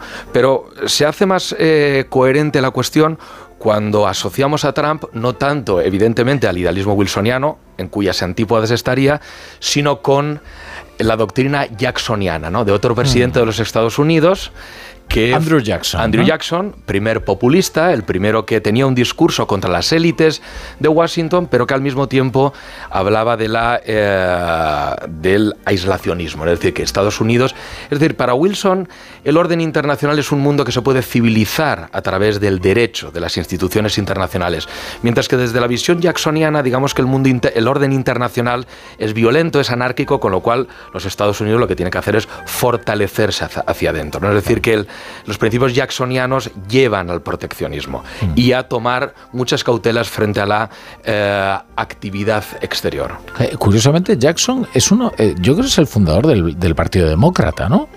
Uno de los, fundadores. Yo eh, es un personaje peculiarísimo, fascinante, y, eh, mucha gente asocia con una política muy muy loca, ¿no? Y de hecho un hombre bastante extravagante y por eso tantas comparaciones eh, respecto respecto de Trump, ¿no? Sí. Hmm. Ahí hay una cosa. yo recomiendo a los oyentes que si quieren leer una crítica del idealismo wilsoniano se lean a, Kissinger, ¿no? Hmm. Porque Kissinger, claro, siempre decía que Wilson, el arquitecto de la sociedad naciones, una aspiración de convertir el orden internacional no tanto un equilibrio de poder como una comunión de poder, ¿no? gestionada a través de principios morales. Pero en todo caso, incluso Kissinger, siendo muy crítico con, la, con el idealismo wilsoniano, él siempre decía que Wilson había tocado una cuerda ¿no? del alma estadounidense porque de alguna forma articula como política exterior la idea del excepcionalismo americano, ¿no? que es hmm anterior con mucho a Wilson. Y luego está esto del multilateralismo, ¿no? Es decir, la sociedad de naciones, ¿no? Que sería el germen de las Naciones Unidas. Hoy, eh, por cierto, tan cuestionadas a raíz del conflicto en Oriente Próximo, pero esto tiene su germen, ¿verdad? En, en Wilson, ¿no? Que dice, oye, después de la Primera Guerra Mundial, algo hay que hacer para tratar de que las naciones se entiendan más allá del campo de batalla. Sí, efectivamente, es la, es, la, es la confianza en que el derecho y las, eh, eh, las instituciones internacionales sirven como árbitro de los conflictos. ¿no? Eh, Wilson, de todas formas, la historia, bueno, tiene un legado bastante ambivalente. ¿no? Por una parte, lo que decía Kissinger, ¿no? esa capaz de articular ¿no? esa percepción americana como, de los Estados Unidos como una sociedad excepcional, pero luego también al mismo tiempo la articulación de principios como el principio de autodeterminación o nacionalidad en los 14 puntos que hicieron que, bueno, hicieron saltar por los aires el orden, mm. el orden europeo, sobre todo con prejuicios como que los culpables de la, de la guerra o de la violencia en el mundo eran instituciones eh, periclitadas, en su opinión, como los imperios, los principados, las monarquías, que debían ser cambiadas por democracias ¿no? apoyadas en el principio de autodeterminación. Eh, prueba de su caso es que a la Primera Guerra Mundial le llamamos la Primera Guerra Mundial porque luego vino una segunda. Es decir, Wilson no consiguió imponer ese, ese, ideal suyo. ¿no? Bueno, es que la paradoja además está en que al haber querido convertir en principio de autodeterminación, ¿no? en el principio de ordenación de, para empezar, de Centro Europa, Claro, cuando se asocia el principio de nacionalidad a la lengua o la cultura, eso paradójicamente pone también las bases de las, de las, de las eh, pretensiones de expansión después de los alemanes. Hombre, eso nos concierne mucho, ¿verdad? Aquí en España, ¿no? No, por supuesto. Y luego además que, que, hay un libro muy bonito, ¿no? Que se llama París 1919 de Margaret Macmillan, en el que cuenta que, claro, precisamente como en los 14 puntos de Wilson, el principio de nacionalidad y la reivindicación de la lengua y la cultura como criterios de marcación de, la, de, de los requisitos para tener un Estado, aquello convirtió París en aquellos días de la conferencia de París en un lugar extravagante donde cualquiera que tenía una lengua, un baile, cualquier cosa, pasaba mandaba a sus embajadores para ver si le concedían ¿no? al amparo de los 14 puntos un Estado propio. Claro, eh, tenían una identidad, oiga, ahora yo reclamo un Estado, ¿no? Por ejemplo, allí fueron representantes de Alliga, ¿no? Pues mira, esa es una parte ¿no? que vincula a Wilson con la historia de España bastante interesante, porque está perfectamente documentado que Joan eh, Ventoso, Joan Ventosa, perdón, que mm, había sido diputado de la Liga, efectivamente, llegó a París. Llegó a París el 19 de enero de 1919 a ver si en aquellas jornadas en las que se estaba reorganizando el tablero europeo, pues eh, los catalanes podían conseguir algún reconocimiento. ¿no? La, la, estrategia, de todas formas, era la de vincular o tratar de asociar los intereses del nacionalismo catalán con los de la victoria aliada y tratar de asociar a la monarquía española, el sistema de la restauración, no con un mundo de ayer que desaparecía. ¿no? Pero bueno, no tuvieron éxito porque la neutralidad de España, digamos, y el papel de la monarquía en particular, ¿no? el trabajo humanitario en la Primera Guerra Mundial, estaban fuera de toda duda. Y por eso España pues siguió unida hasta, hasta hoy, hasta hoy. Pero bueno, ahí se intentó, ¿eh? se intentó. Sí, se intentó y curiosamente 100 años después casi estamos contando las mismas cosas, ¿no? De búsqueda Oye, de... Lo mismo. No, es curioso como siempre que se invoca el nacionalismo cultural, siempre, siempre es el preámbulo de la reivindicación de un Estado. Siempre. Mucho que digan, no, bueno, es que vamos a reconocer la nación cultural. Bueno, tranquilos, esto es la antesala, si ya lo sabemos. Ya lo sabemos. Y ese viento vino de los Estados Unidos también, no solo de Centro Europa, sino que Wilson pues lo, lo, sancionó, ¿no? Bueno, pues, eh, pues muy bien, Jorge del Palacio, eh, pues muy interesante, tu pasado presente. Te esperamos pronto aquí en La Brújula, que es tu bueno, casa. Vamos a ver qué hacemos, si algún centenario, alguna cosa interesante. Vamos a hablar ahora del presente, presente, muy presente, aunque tiene ecos del pasado.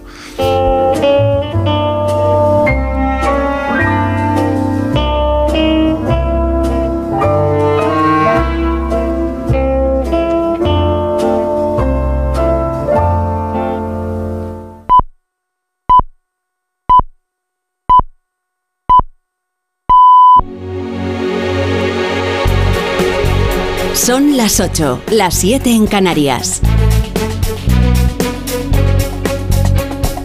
En Onda Cero, La Brújula. Rafa La Torre.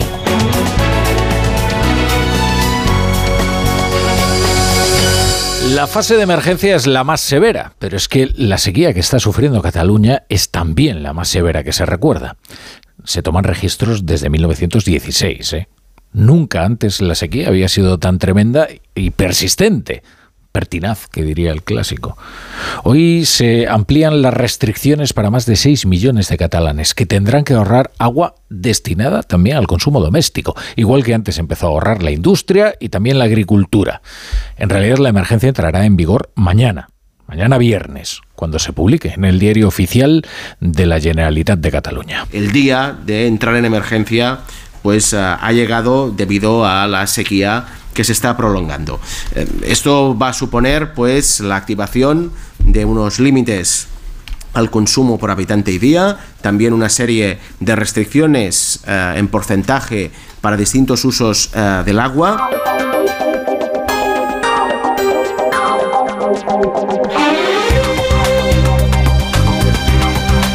Bienvenidos a la brújula. Si se incorporan a esta hora la sintonía de Onda Cero. Tenemos media hora para contarles la actualidad y luego les dejamos con el convoy de Edu García, el Radio Estadio y el Getafe Real Madrid. Y luego, con el vídeo final, pues ya regresamos los de la brújula y les actualizamos las noticias del, del, día. Desde luego, la más urgente es esta. Cataluña entra en la peor fase que estipula el Plan Especial de Sequía y en la que se aplican las restricciones más severas para la industria, para la agricultura y también para el consumo doméstico de los hogares. La emergencia se extenderá a Barcelona, a Gerona y a 200 municipios más que se unirán a los 37 de Gerona y Tarragona donde ya estaba vigente. El agua es el gran problema. ¿Y cuánto esfuerzo, cuánto tiempo y cuánto dinero se han desviado hacia otros problemas ficticios? Esto también conviene recordarlo, ¿eh? Eh, si en lugar de una red de bajadas se hubiera destinado el talento y el presupuesto a la planificación de obras hidráulicas, pues eh, la urgencia sería otra. Por otro lado, quizás no haya otra carencia que ponga a prueba la trama de afectos que es una nación como la falta de agua. Si lo sabrán los españoles. Y el gobierno de Cataluña podía haber hecho más pedagogía acerca de la necesaria solidaridad interterritorial antes de revolcarse en el narcisismo de la diferencia. Pero ya ven, Pero ya ven, ahora hay que tratar de solventar, desde luego, este problema que es acuciante, es grave, es real y afecta a la vida y hacienda de tantos españoles, tantos millones de españoles que viven en Cataluña. La sequía agrava la situación del campo, aunque la falta de agua no es el único problema ¿eh? que tiene el campo, ni el único problema por el que están protestando los agricultores. Hoy marchan los agricultores europeos sobre Bruselas, de varios países, donde la furia del campo se está haciendo escuchar por de pronto han conseguido que los jefes de gobierno, hoy reunidos en el Consejo Europeo en Bruselas, para hablar de Ucrania, hicieran, sin embargo, un hueco en su agenda para hablar del que será sin duda uno de los grandes asuntos de las próximas elecciones europeas. En España, miles de agricultores de Huelva han marchado sobre Sevilla y este es solo un anticipo de las marchas convocadas por las asociaciones agrarias y que ya se concretarán en acciones de protesta que seguramente llegarán a la capital, a Madrid. En el corazón de la Unión, los tractores han tomado el barrio europeo de Bruselas en protesta por las políticas comunitarias. Había bruselenses que decían, oiga, yo no he visto esto en mi vida. Columnas de tractores entrando como ya hemos visto que entraron en París y en otras eh, ciudades francesas poniendo en jaque al gobierno de Emmanuel Macron y aprueba al primer ministro Gabriel Attal que menudo debut ha tenido. Ojo porque este asunto toca la médula del proyecto europeo como es la libre circulación de mercancías y el mercado común. Esto va a poner a prueba, desde luego, las costuras del proyecto europeo. Corresponsal comunitario, Jacobo de Regoyos, buenas tardes. Hola, buenas tardes. Pues sí, porque hoy estaban aquí, fíjate, juntos manifestándose, por ejemplo, agricultores españoles y franceses, pero en la frontera franco-española todos sabemos que es al revés. Aquí les unen sus reivindicaciones contra las exigencias para que su agricultura cumpla con los objetivos climáticos o la competencia de productos agrícolas que llegan de fuera de Europa con menos requisitos, dice. Ils savent nos revendications, ils savent pourquoi on est là. Ya saben ellos por qué estamos aquí, cuáles son nuestras reivindicaciones, nos dice este agricultor, pero por si acaso, para hacerse oír, han llenado las calles de Bruselas de más de mil tractores, han tirado huevos contra la fachada del Parlamento Europeo, han tirado una estatua en la Plaza de Luxemburgo, han quemado neumáticos. El problema es que tampoco es fácil poner de acuerdo a los 27 en este asunto. Los países del norte quieren que se dedique cuanto menos posible a la agricultura, cuanto menos dinero posible, porque este es dinero que acaba siempre en el sur. Pero entre los países agrícolas tampoco hay mucha sintonía. Sánchez, por ejemplo, apoya el acuerdo con Mercosur, Macron no, y luego en Francia se habla ahora de los tomates españoles casi como si fueran productos que vienen de fuera de la Unión Europea haciendo competencia desleal. Pero eso sí, Bruselas hoy olía neumático quemado. Bueno, estos son los problemas, estos son los verdaderos desafíos a los que se enfrentan las naciones europeas. Claro que en España toda la atención la acapara el futuro procesal de Carlos Puigdemont, como si no hubiera otro problema, ¿no? Los problemas con la justicia del fugitivo. Claro, porque él depende la legislatura y, y ya se sabe que el gobierno de Sánchez es un fin en sí mismo. Por eso dicen aquello de podrá aguantar como si aguantar fuera gobernar. Y como si lo importante fuera aguantar y no gobernar. Después del Consejo, Pedro Sánchez ha pronunciado una declaración en la que merece la pena detenerse un instante. Eh, se refería, claro, a la amnistía, sobre la que el PSOE negocia ya con Junts cambios para satisfacer a Puigdemont y a su abogado Gonzalo Boye. Como todo el mundo sabe, el independentismo catalán no es terrorismo. No lo es. Y por tanto, con este proyecto de ley yo estoy convencido, y así al final lo van a concluir los tribunales, que van a estar todos los independentistas catalanes amnistiados, porque no son terroristas. Es que todos los independentistas catalanes no están encausados y deberíamos empezar por ahí. La declaración merece un análisis, porque en realidad eh, se va acercando a algunas de las tesis más dañinas y más lesivas del independentismo. Esto suele ocurrir, uno siempre termina contagiándose de lo peor de, sus socios.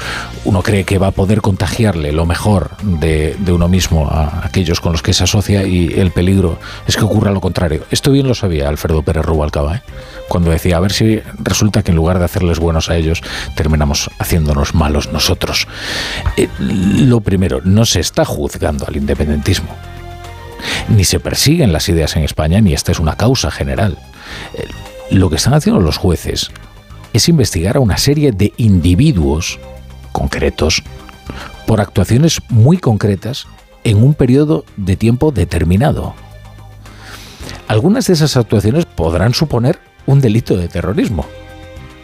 Por ejemplo, los CDR que estaban reuniendo material explosivo y de los que se conocen planes de sabotaje, pues se está investigando si esos CDR 12 eh, estaban planeando cometer delitos de terrorismo o eh, eh, cabe, digamos, imputarles ese tipo de tipificación son las personas las que delinquen. Y el terrorismo, esto es lo segundo, no es ni siquiera el problema más serio que tiene la amnistía.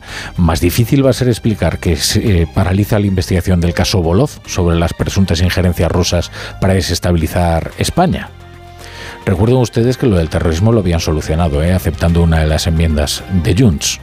Aquí el problema es explicarle a la Unión Europea cómo la injerencia rusa, que tanto preocupa en Bruselas, en España preocupa tampoco que se paralicen investigaciones relativas a las injerencias del Kremlin en una nación democrática, en una potencia occidental como sigue siendo España. Eh, por otro lado, ¿quién es Sánchez para decirle a los jueces lo que tienen que sentenciar? Es que vamos a terminar por centralizar el poder judicial en la Moncloa. Si nada tiene que temer Puigdemont o Wagensberg, pongamos por caso, que regresen y se sometan a un proceso judicial, que es lo que corresponde. Hoy Emiliano García Paje, presidente de Castilla-La Mancha, ha vuelto a decir lo que ningún otro socialista por el momento se atreve a decir, y es la obviedad de que frente a fabulaciones interesadas, Puigdemont es responsable directo de la quiebra de la convivencia en Cataluña. El enfrentamiento social y civil al que se llevó a la sociedad catalana en los últimos años tiene un origen y tiene nombres y apellidos. Si alguien no lo tenía claro, yo creo que lo que pasó el otro día en el Congreso tiene que dejar muy claro que Puigdemont está en el origen, en el comienzo y en la idea de la ruptura del marco de convivencia, no solo con España, sino dentro de Cataluña entre unos catalanes y otros. Y arranca hoy la campaña en Galicia. Son las primeras elecciones eh, autonómicas para Alfonso Rueda, desde luego como candidato a la presidencia. El presidente de la Junta eh, se la juega y solo le vale la mayoría absoluta. En esto se parece a las campañas eh, que ya libró Alberto Núñez Feijo. El, el primer acto es en Lugo, donde se encuentra Rubén Dorado. ¿Qué tal? Buenas tardes, Rubén. Muy buenas tardes, Rafa. En un abarrotado salón de actos del Eurostars Gran Hotel de Lugo comparecerá en unos minutitos el presidente de la Junta de Galicia en funciones, Alfonso Rueda. Ha elegido la ciudad de las murallas para celebrar su primer gran acto de campaña de cara a los comicios autonómicos del próximo 18 de febrero. Arropado por la número uno en las listas por esta provincia, Elena Candia, y por la representante de Nuevas Generaciones, el candidato del Partido Popular busca emular a su predecesor Núñez Feijóo y lograr la que sería la quinta mayoría absoluta consecutiva de los populares en Galicia. La sombra de Feijóo es alargada y Rueda quiere disiparla a través de una campaña enfocada en su figura, dejando atrás el legado de un presidente que parecía inamovible en esta comunidad.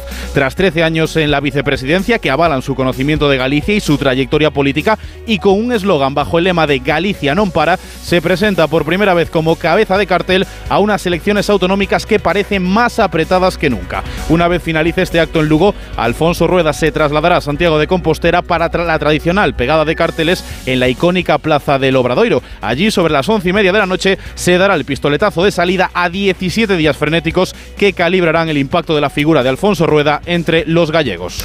Bueno, y el, el es la segunda fuerza. El PSDG en realidad sería la muleta del BNG. En esto se diferenciaría el próximo gobierno, en caso de que no tuviera mayoría absoluta Alfonso Rueda, de aquel bipartito de José Emilio Touriño en que en este caso estaría liderado por los eh, nacionalistas. El PSDG tiene una campaña complicada, eh, parte de unos eh, resultados bastante bajos y espera al menos, desde luego, no bajar de ese, de ese mínimo histórico. Su candidato, José Ramón Gómez Besteiro, es de Lugo y allí está arrancando en estos momentos la campaña de los socialistas gallegos. Mónica Santos, buenas tardes. Pues sí, el socialista Gómez Besteiro arrancó campaña aquí en Lugo, en su ciudad natal, en donde aseguró que la fuerza de las mujeres decidirá el cambio en Galicia. Anunció una campaña en positivo y explicó que su receta es más empleo, más economía y más sanidad. Lo escuchamos. Resumidamente en dúas cousas Máis emprego, máis economía e mellor sanidade Eso é o que lles vamos a trasladar aos cidadáns para os próximos 4 anos para solucionar os problemas que temos en Galicia. María. E vamos ofrecer o noso programa, a nosa receta, o que nós vivimos e que compartimos, por certo, tamén cos socialistas do resto de España. Como non vai vir aquí o presidente do goberno? Pero que se ocorre que non vai vir? No, é que isto é que nacionalizar esta campaña Non, non, o presidente do goberno vai estar aquí Porque ten moito que decir, ten moito que ofrecer E ten moito que vir aquí do que se divo feito Durante todos estes anos E o que van vir nos siguientes anos Como non vai vir o presidente do goberno? Pues de esta forma anunciaba reiteradas visitas del presidente del Gobierno en esta campaña. Hoy estuvo acompañado por la vicepresidenta primera del Gobierno, María Jesús Montero. Besteiro tiene claro que el cambio llegará con los socialistas o no llegará. Bueno, y está, como escuchamos, la número dos del Partido Socialista, María Jesús Montero, también una persona de enorme influencia en el gobierno. Pero ¿cómo no va a vivir o presidente del gobierno? Decía Besteiro, pues sí, claro, irá a hacer campaña. Pedro Sánchez en Galicia, porque también en buena medida él se la juega allí, como se la juega Alberto Núñez Feijo. Eh, tenemos algunos problemas con la conexión eh, con La Coruña, donde se encuentra la campaña del bloque nacionalista galego. Vamos a tratar de, retomarla y mientras tanto nos vamos a otras, a otras caravanas. Eh, Vox y Sumar ahora mismo no tienen representación. Eh, ellos están eh, luchando por que no se imponga el voto útil. y que el resto de partidos pues no terminen de laminar sus opciones. Marta Lois está arrancando su campaña en, Cangas, en, en Pontevedra. Marta Lois, que era la portavoz de Yolanda Díaz aquí en Madrid y que ahora es candidata de sumar en estas elecciones autonómicas. Luis Cerdeira, buenas tardes.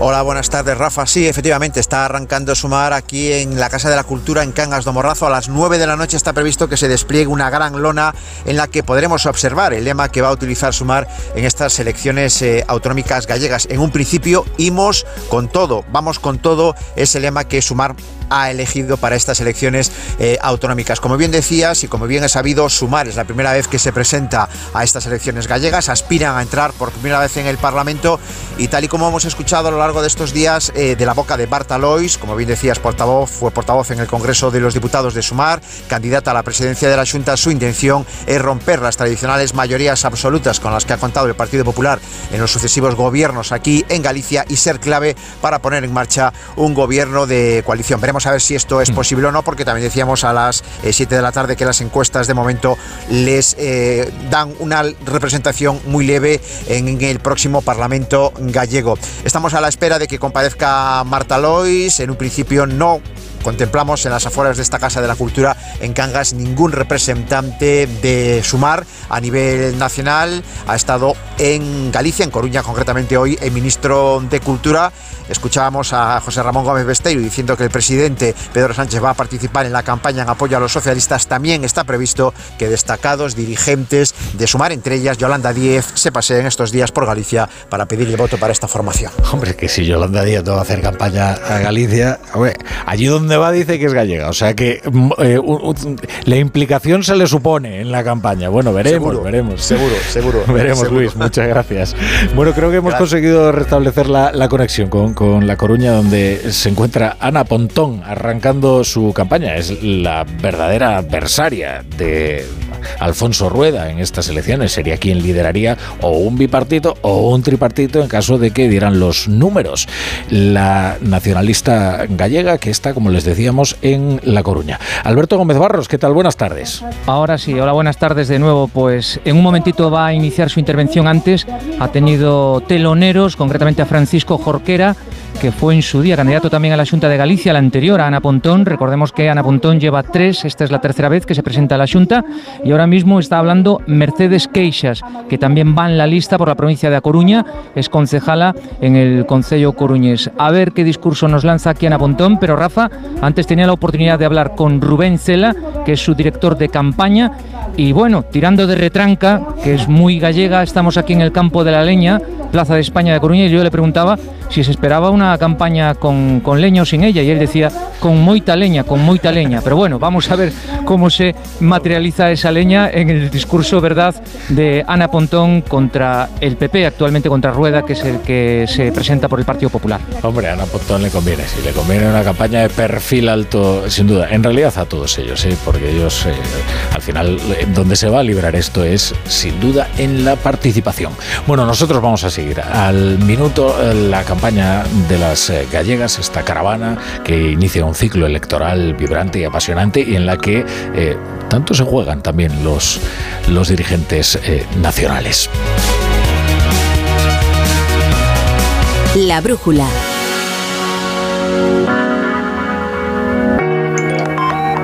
La torre.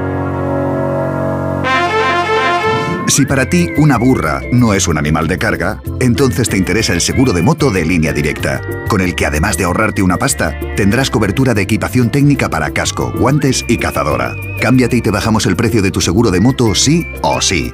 Ven directo a lineadirecta.com o llama al 917-700-700. El valor de ser directo. Consulta condiciones. ¿Un cóctel o un refresco? ¿Desayuno con zumo o café? Con la promo todo incluido de Costa no tienes que elegir. Las bebidas son gratis. Reserva tu crucero hasta el 12 de marzo y disfruta del paquete de bebidas gratis. Infórmate en tu agencia de viajes o en costacruceros.es. Costa. ¿Te lo digo o te lo cuento? Te lo digo. Estoy cansada de que me subas el precio del seguro. Te lo cuento. Yo me voy a la mutua. Vente a la mutua con cualquiera de tus seguros. Te bajamos su precio, sea cual sea. Llama al 91 555 5555. 91 555 5555. Te lo digo o te lo cuento. Vente a la mutua. Condiciones en mutua.es. Empieza el año ahorrando en Bricodepo. Con este pavimento porcelánico de 8,95 euros el metro cuadrado, ahora por solo 7,95. Y la puerta lacada con tapajuntas, antes a 119 euros. Y ahora todo por 99. Recuerda que si lo encuentras más barato, te devolvemos la diferencia por dos. Ya en tu tienda y en bricodepo.es. Mira, cariño, los de la casa de enfrente también se han puesto alarma. Ya, desde que entraron a robar en casa de Laura se la han puesto todos los vecinos. Deberíamos hacer lo mismo, porque no estoy tranquila, siendo los únicos sin alarma. Pues esta misma tarde llamo a Securitas Direct para que nos la pongan. Protege tu hogar frente a robos y ocupaciones con la alarma de Securitas Direct. Llama ahora al 900-272-272. La brújula.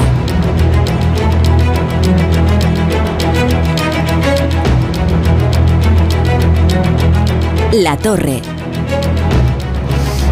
Vamos a contarles con detalle algunas de las informaciones que les hemos adelantado en portada, empezando por la situación de grave sequía que hay en Cataluña y por las consecuencias que van a sufrir eh, sus ciudadanos. El día de entrar en emergencia por sequía ha llegado, que este ha sido el mensaje a los ciudadanos de Cataluña del presidente de la Generalitat, Per Aragonés, que ha anunciado que se ha traspasado el nivel de alerta máxima, situado en el 16% de capacidad de los embalses. Así que comenzarán restricciones más severas todavía para el consumo agrícola, para el consumo industrial y también para el consumo doméstico.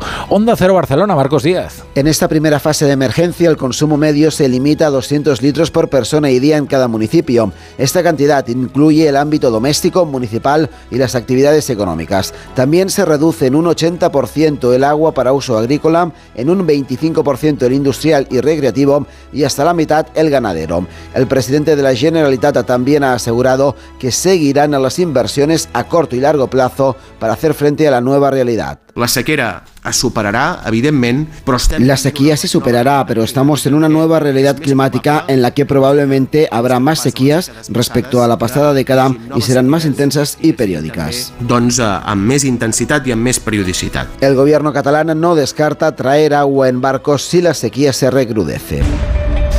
Bueno, ya les hemos contado las protestas de los agricultores hoy en Bruselas ante el Parlamento Europeo coincidiendo con la reunión del Consejo. Aquí en España el ministro de Agricultura, Luis Planas, recibe mañana a las principales organizaciones agrarias que reclaman mayor flexibilidad a la hora de aplicar las directivas europeas y también ayudas para enfrentarse a las consecuencias de la sequía.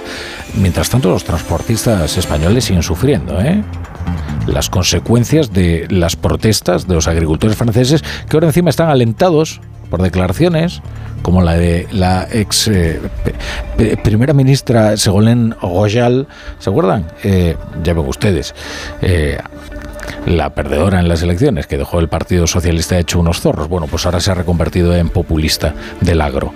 Jessica de Jesús. Tapones en las carreteras y productos españoles saqueados y tirados. Es lo que siguen denunciando los transportistas españoles que aún se encuentran en Francia.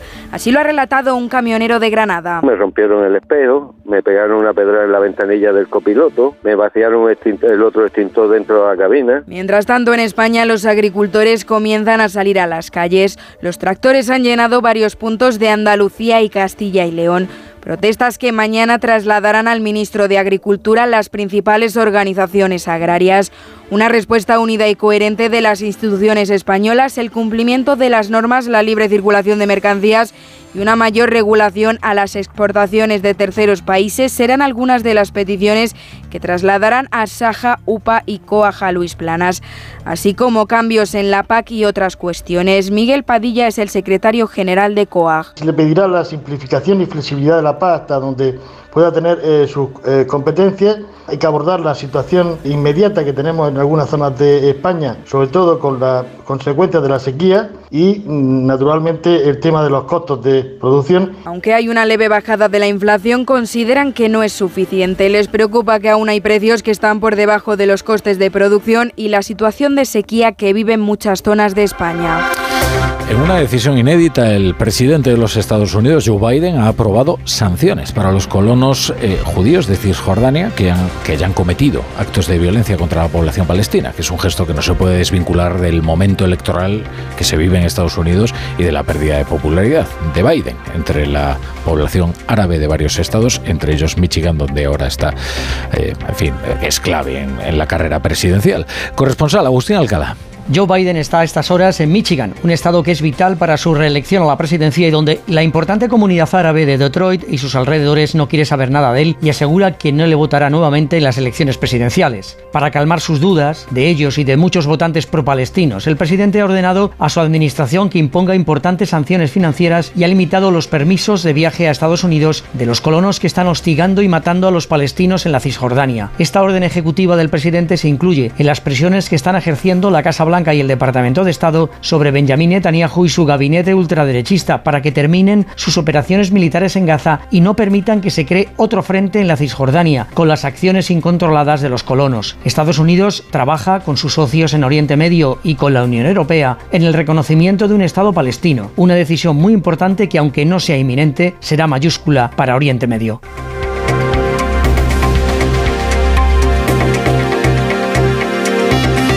La brújula.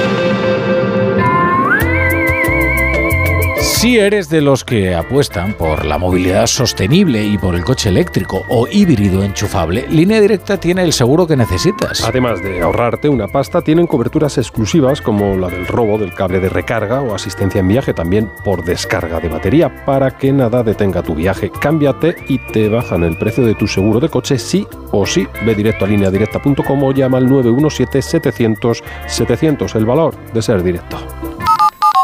La brújula. La torre. Mira, cariño, los de la casa de enfrente también se han puesto alarma. Ya, desde que entraron a robar en casa de Laura se la han puesto todos los vecinos. Deberíamos hacer lo mismo, porque no estoy tranquila, siendo los únicos sin alarma. Pues esta misma tarde llamo a Securitas Direct para que nos la pongan. Protege tu hogar frente a robos y ocupaciones con la alarma de Securitas Direct. Llama ahora al 900-272-272.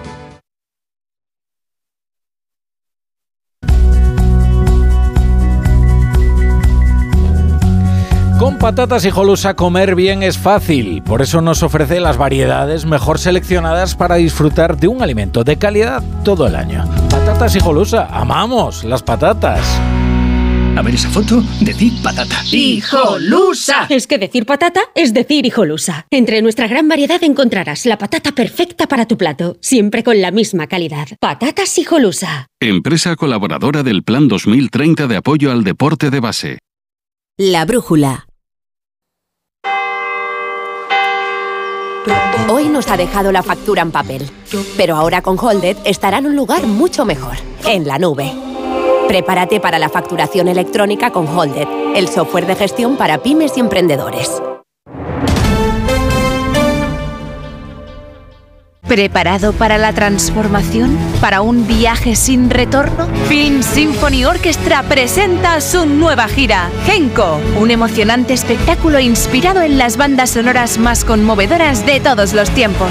La Roca, Pocahontas, Indiana Jones, Mulan, El Padrino, Star Trek, Desayuno con Diamantes, Harry Potter y El Cáliz de Fuego y muchas más. 2 de febrero, Auditorio Nacional. Genko, el espectáculo que te transformará. Entradas a la venta en filmsymphony.es. Un solo momento en el Lexus NX te hará sentir más.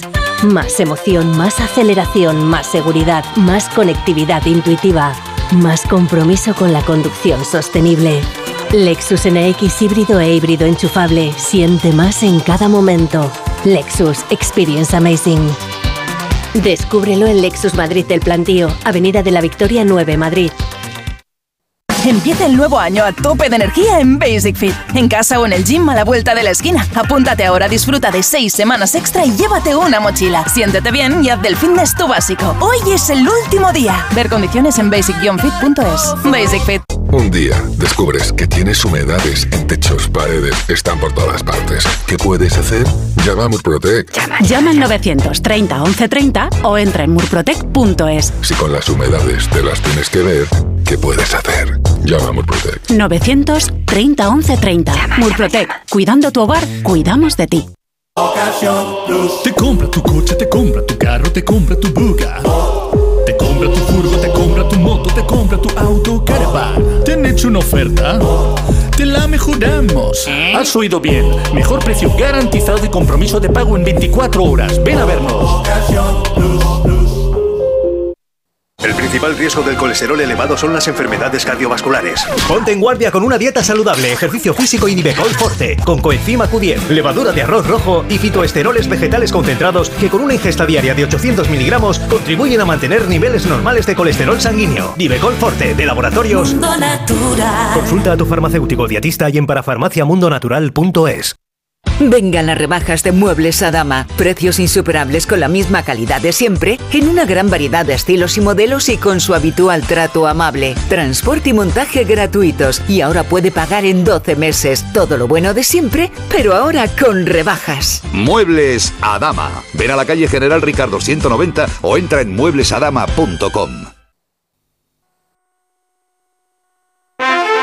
La palabra ladrón puede significar dos cosas. Clavija donde poder conectar tu coche eléctrico o persona que roba el cable de tu coche eléctrico. Ahora el seguro de coche eléctrico e híbrido enchufable de línea directa también significa dos cosas. Que además de ahorrarte una pasta, también te cubre el cable de recarga en caso de robo. Cámbiate y te bajamos el precio de tu seguro de coche sí o sí. Ven directo a lineadirecta.com o llama al 917-700-700. El valor de ser directo. Consulta condiciones.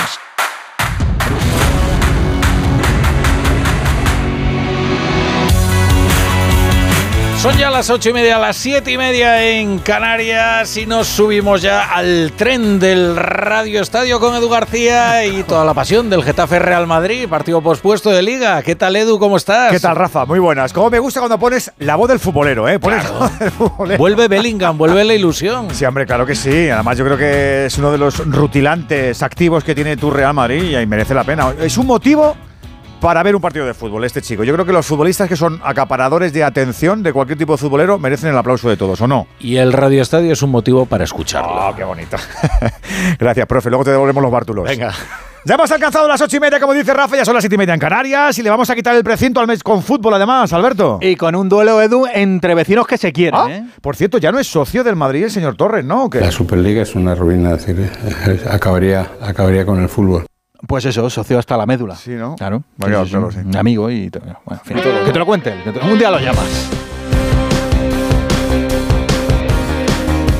En Onda Cero. ¡Empieza el baile! ¡A todo fútbol! ¡En juego! Está Rafa Nadal sacando por la historia. Allá vamos Nadal. Allá vamos Nadal. Viene Camavinga, que tiene tres botones. Ahí va a levantar. La deja para Vini. ¡Vamos, Vini! ¡Le pega! ¡Vamos! Ahí está Llull con el Luis Lucas. Quedan nueve segundos. El Mira, lanzamiento Llull. de Llull. ¡Toma Llull! ¡Toma Llull! Se ha quedado solo. Cuidado, Juanmi. ¡Fuera! ¡Eh! Le estamos esperando con su nueva escudería, con ese precioso coche verde. Pégale con todo, pégale con el alma. ¡Gol, gol, gol, gol, gol! El Sevilla es campeón. El Sevilla es campeón. Coge el silbato y pita. ¡Se acabó! Por favor, podemos ser campeones. Dani, ¡Golazo! ¡Gol! ¡Campeones! ¡España! Amigos, muy buenas noches a todos desde el estudio nodriza de Onda Cero, Juernes, con balón en Radio Estadio, para sincerar como se debe el capítulo 20 de la Cosa Liguera. En nada, otros sorbos coperos entre Liga y Liga y a pensar en Europa, los implicados, que ya estamos en el segundo mes del año. Cuesta terminada. Ahora viene lo fácil. Estaba tirando ironía, ¿eh? Qué Ah, fácil, vale, vale, vale. qué fácil no hay Vale, nada vale, vale, vale, a vale. estas alturas. Alberto Collado, ¿qué tal? Muy buenas. ¿Qué tal, Edu García? Muy buenas. Fácil es seguirnos, engancharse a los nuestros, disfrutar de los logros y compartir en comandita los tropiezos para que la recuperación sea más rápida. Nuestra fórmula sí funciona. Por eso ya estamos listos para emplatar el décimo encuentro de esta jornada 20 descabalgada por la Supercopa y lo hacemos desde el Coliseum, donde Getafe y Madrid se citan para dirimir con balón desde las 9 los puntos. Hola Alberto Pereiro, muy buenas noches. Edu Albert, familia Radio Estadio, saludos y muy buenas tardes desde el Coliseum de Getafe. Ya no Alfonso Pérez, que tengo la coletilla de decirlo casi siempre en un duelo de dos amiguitos. Dos amiguitos que crean una amistad a base de abrazos y piropos en sala de prensa con alguna cena de por medio. Y que cuando se encuentran se tiene miedo, sobre todo Ancelotti, que hoy mueve el árbol, pero que viene como